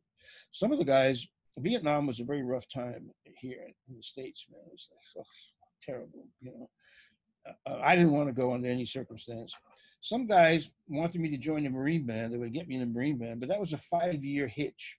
You know what I mean? You had to be in there for five years. And I didn't want to take a chance on that because it would have destroyed my prime networking time, like what you're in right now. Mm-hmm. Prime networking time, and people your age group. Um, so I didn't want to. I didn't want to. So I took a chance on teaching for a year or two, and um, in the middle school, and um, I think it was the right decision because I stayed here and I networked while I was teaching. I mean, I was working day and night. I still always work day and night. So you guys are going to have to figure out a way to keep your networking going, and you're going to have to figure out a way to keep your practicing going. Because for what I'm seeing for myself, I mean, I've been shut up in the house for three weeks now. I'm in an older age group, so I don't want to fuck around with uh, taking a chance, you know. So I'll probably be hit, but I'm seeing even for myself, you could fall into some kind of leth- lethargy. So I'm curious to see how your age group negotiates their way through this. And believe me, this is going to be th- it's going to be over, but you can't waste a second. You cannot waste a second. I mean, uh, you know, like um, art doesn't wait for anybody. Art just moves on. You know what I'm saying? Yeah. And and you know what? It doesn't matter if your art is good or bad, as long as you're. I, I used to be really, really competitive. Thankfully, you know, you owe me. You know me as a sweet old man, but I wasn't always a sweet old man. You know? I never tried to get a gig from somebody, uh, from another player. That one I never did. But whenever a gig was offered, I was there, and I Mhm. was prepared. I'm a real big believer in show up on time, be prepared, and be ready to adapt. Mm-hmm. Really big on that. And so I always warmed up. You'll be surprised people don't warm up, man. I always warmed up. I was always ready for the gig. And I have a pretty good track record. You know, nobody's 100%. I mean, I, I screwed up plenty. That's another thing, too. I mean, I don't know how are you guys going to fail. You guys have to fail because if you don't fail, you're not going to be able to see your parameters. How, how do you know how far you're going to go unless you go to the edge? Mm-hmm. You know what I mean? So I always let myself go to the. How do we get into this? Oh yeah. So now you're going to have to find a new edge. Mhm. You guys are going to have to find a new edge now, and be ready for it when it comes back. It will come back. It's going to come back differently, but you want to make sure you're on the bandstand when it comes back. So what are you doing for that? Me personally? or Yeah, are you, you saying in general? in general. Give me another question. Forget that. Okay. we were talking about the distinction between jazz and classical and how you don't consider there is one. No, you got to remember, I'm not a great jazz player. I'm not a great classical player. I, I, I'm I'm kind of like floating around in there. And maybe in hindsight, somebody will say, "Wow, that guy sounded good." That's where I'm at. You know what I mean? I'm, I'm like not. I'm not a jazz player to the jazz players. I'm not a classical player to the classical players. How, do- uh, how does that make you feel? That's just me. I'm Uh, it made me curious. feel lousy a lot. I have an ego, but it wasn't worth giving up. wasn't worth giving up who I am. You know what you need. You know what everybody needs. Everybody needs a good partner. Uh, that was one of the luckiest things in my life. I met Ronnie about five or ten years into my about five years into my career. I was already doing. I already had my own Broadway show when I was at Juilliard.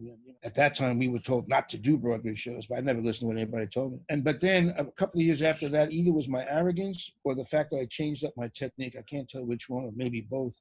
I lost every job I had, every friggin' one. My old lady went back to teaching, and she said she didn't want me. She just wanted me in the house practicing because she didn't want me to have to go out and kiss anybody's butt for a job. When you get married or when you live with somebody, that's the person you want to live with. hmm I mean, I always brought home bread for the table. That was my preoccupation when I was your age because I had a kid when I was 24, man. So, man, I don't know. Give me a question. Can you talk about? I mean, everybody's aware. We like people know who Dave Taylor is. Classical bass trombonist, jazz bass trombonist alike. Everybody knows who you are, and we Right. know things that you've celebrated. And so, can you talk about some other examples of these? You really felt like you were failing. I never about, really like- felt secure in any session, any place I was until maybe 20 years ago. I was always very, oh, yeah, I was very insecure. Man. Until the time I was 40, man, I- I didn't talk much on gigs. Contractors would say, "Me say something," you know, that kind of thing. You know, I, I didn't talk very much, and, and then I kind of came out of my shell. I, I, speak too much. I was lucky. The group of guys I hung out with, they didn't understand what I was doing. I'm talking about guys like Lew Soloff, Jon Faddis, Alan Rubin, Randy Brecker. That was my that was my group. You know, Mhm. Michael Brecker, Ronnie Cuber, uh, Sanborn, uh, George Young, all these guys. Lou These were my these were my boys. You know, they never understood what I was doing, but they loved it that I was doing it. That's the kind of group you want to hang out with. I, just lucked into those situations, man. I mean, maybe it was easier for my generation. I don't know. Uh, but every generation has its own moments. This is your generation's moment, kid. This is, um, I've never seen anything like this.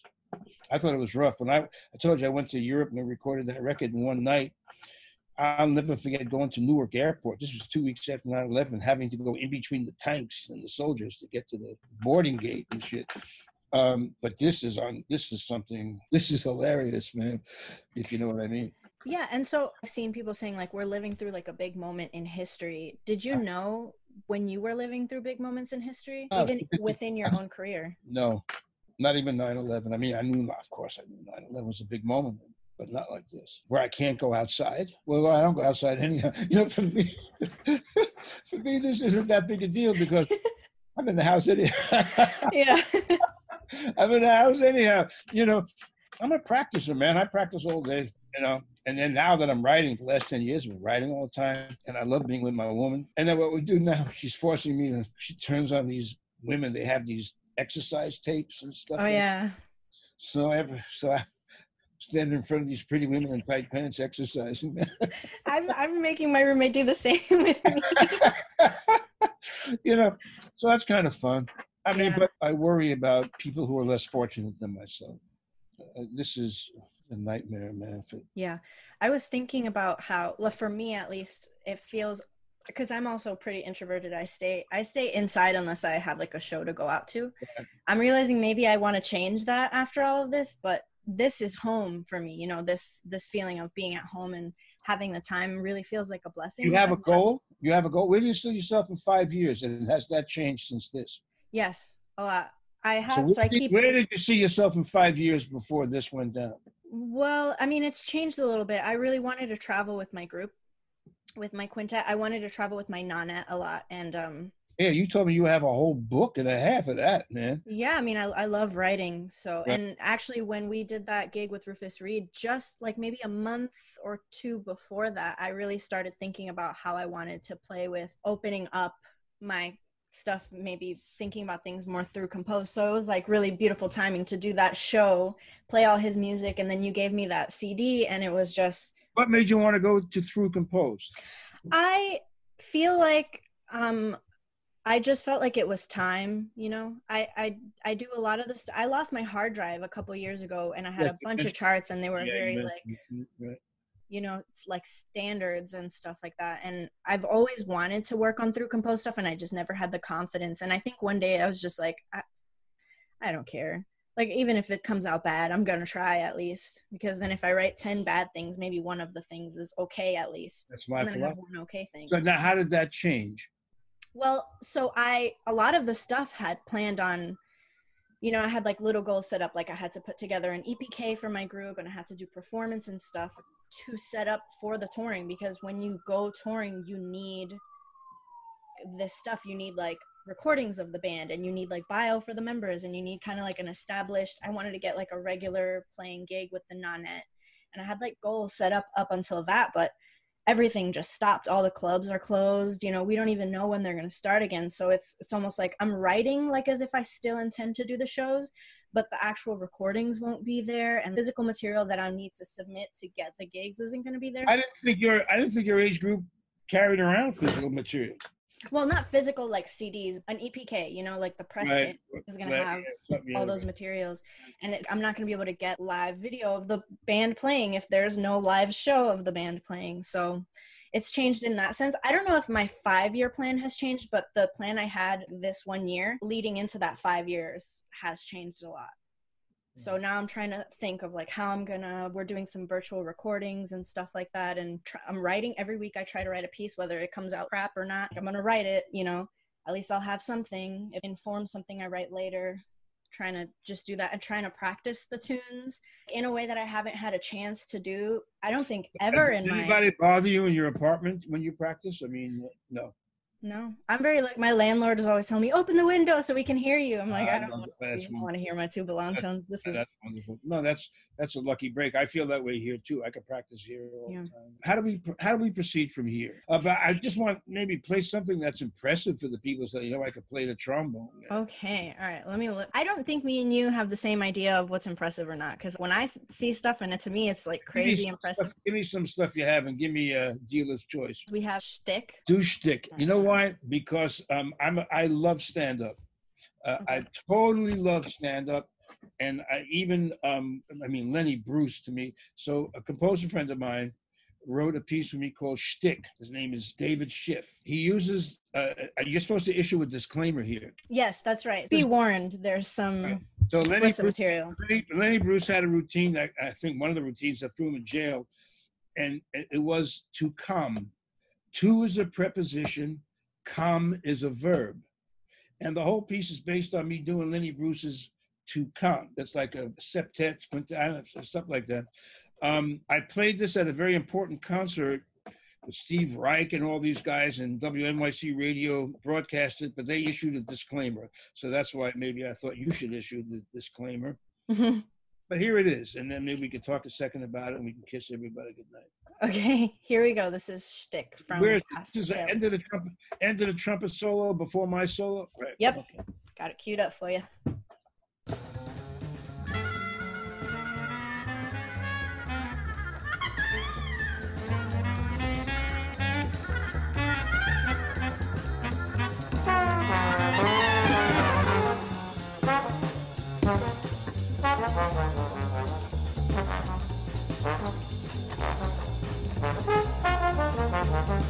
I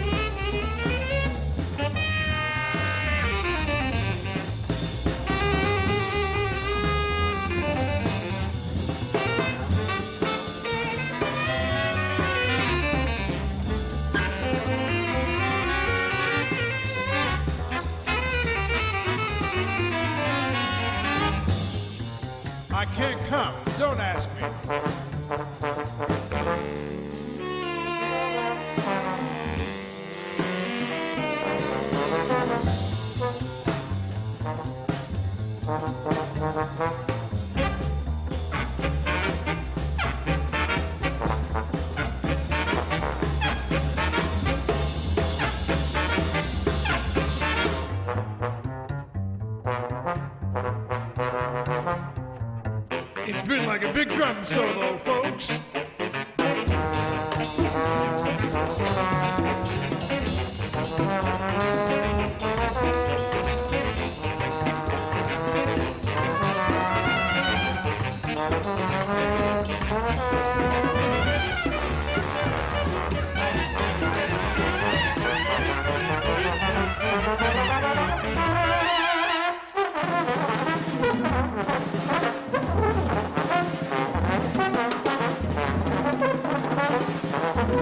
I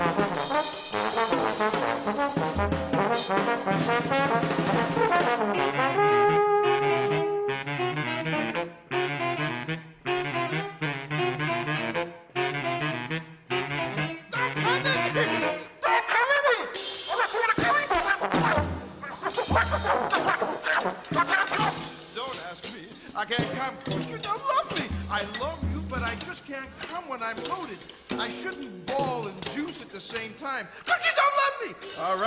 If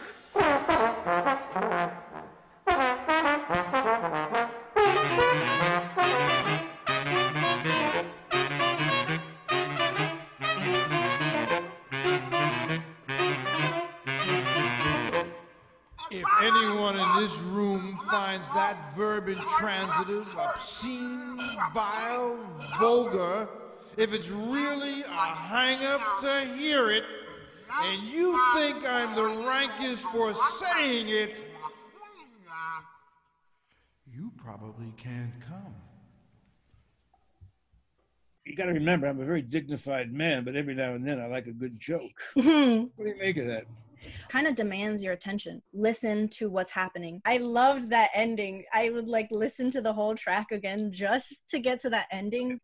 I'm very fortunate that uh, geniuses don't mind me hanging around. So I get like great music from guys. I think the reason is that I don't know what the reason is. I'm very lucky. I was in the right place at the right time. That's oh, that's what I want to tell you guys too. Um, this is the right place. You know that, right? Mm-hmm. Because it's the place now. So this is the right place. Now you have to figure out how to develop it. I empathize with with you guys. Everything is going to be okay. It's going to be a new okay. Things will be different, and the most intelligent of you will adapt because that's what intelligence is the ability to adapt. Hey, you know what? Putting up with my crap, you're lovely. I always dug you, and now I know why. well, I have one last question to tie this up before we end that I'm also curious about, and Eric asked. He wants to know what's the uh, why you distinguish between David Taylor and Dave Taylor. It was just funny, and I didn't want to take myself seriously. I mean, um, I mean, I wrote this. The record is through composed. I mean, a couple of improvisatory spots, but I really wrote it as a through composed CD um, concerto style because each one of these pieces is a concertino. One of them is with string orchestra, one of them with a, a big band, a, a big uh, wind orchestra. But I, I, I, wanted to make the record on my own. I couldn't afford to hire those groups, so I put them in little groups.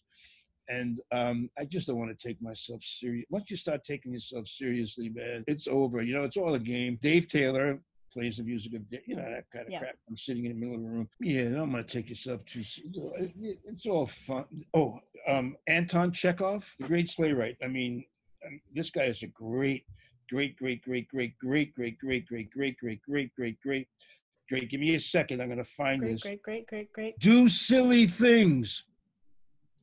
Foolishness is a great deal more vital and healthy than our straining and striving after a meaningful life. Mm-hmm. Do silly things. Foolishness is a great deal more vital and healthy than our straining and striving after a meaningful life. So I guess that's what I, um, and it took me a long time to realize that, man. But that, that's what it's about. I mean, Anton Chekhov, you got to check him out. Three Sisters, yeah. The Seagull, an extremely. Also, you guys got to go start going to art museums because there's harmony and melody, in color, in painting. Put restrictions on yourselves. A novelist has restrictions. Composers, when they're doing a song form, doing a blues form, uh, doing a sonata allegro form, symphonic form, there's restrictions. A painter, he's in his frame. So look for the people who paint outside the frame. There's a guy named Frank Stella, S T E L L A, now deceased. He used to make frames of different shapes to go along with his paintings. Goes outside that. Those are the cats. I, I think we're too. I think we're too inhibited in our education. I think the reason I was able to succeed was I learned the if I have succeeded. I I learned the oh shit I'm getting so fucking pompous. All right, give me a break. I'll do this. Uh, I learned the I learned the Ivory Tower handbook and I learned the street handbook. So I know how to I have one foot in heaven maybe and one foot in the gutter. Yeah, man. Let's end it on that. Yeah, I love you. Good... I love you for having me here, man. Really, Thank you so much for doing this with us. Oh man, I'm stuck in the house anyway, right? Right, right. So this is the place to be. 8VB on Wednesdays to hear stories like yours. Thank you so much for your time. Um, and thanks to everybody for watching. We've had a lot of, I mean, everybody commenting, watching. We appreciate you. This is awesome. I mean, what are the everybody best, loves bass drum. What, what, what is the best comments and what are the worst comments? The worst comment is LOL. No, I'm just kidding. I don't know what the worst comments are, but they're right. really good. A lot of the questions we ask were from the comments today. So oh, okay. Thank you guys for asking live. That's awesome. We appreciate that. Thank you, I hope I hope we all meet each other somewhere down the line. Mm-hmm. I hope so too. Next week, we're going to be doing at the same time, and the lovely Jennifer Wharton will be joining us. So if you liked oh. it this week, Oh. Next week we have Jennifer Wharton. Well, So she has a sense of humor. she does have the sense of humor. She has a sense of humor. Yeah. All right, kid. Goodbye. All right. Bye, guys.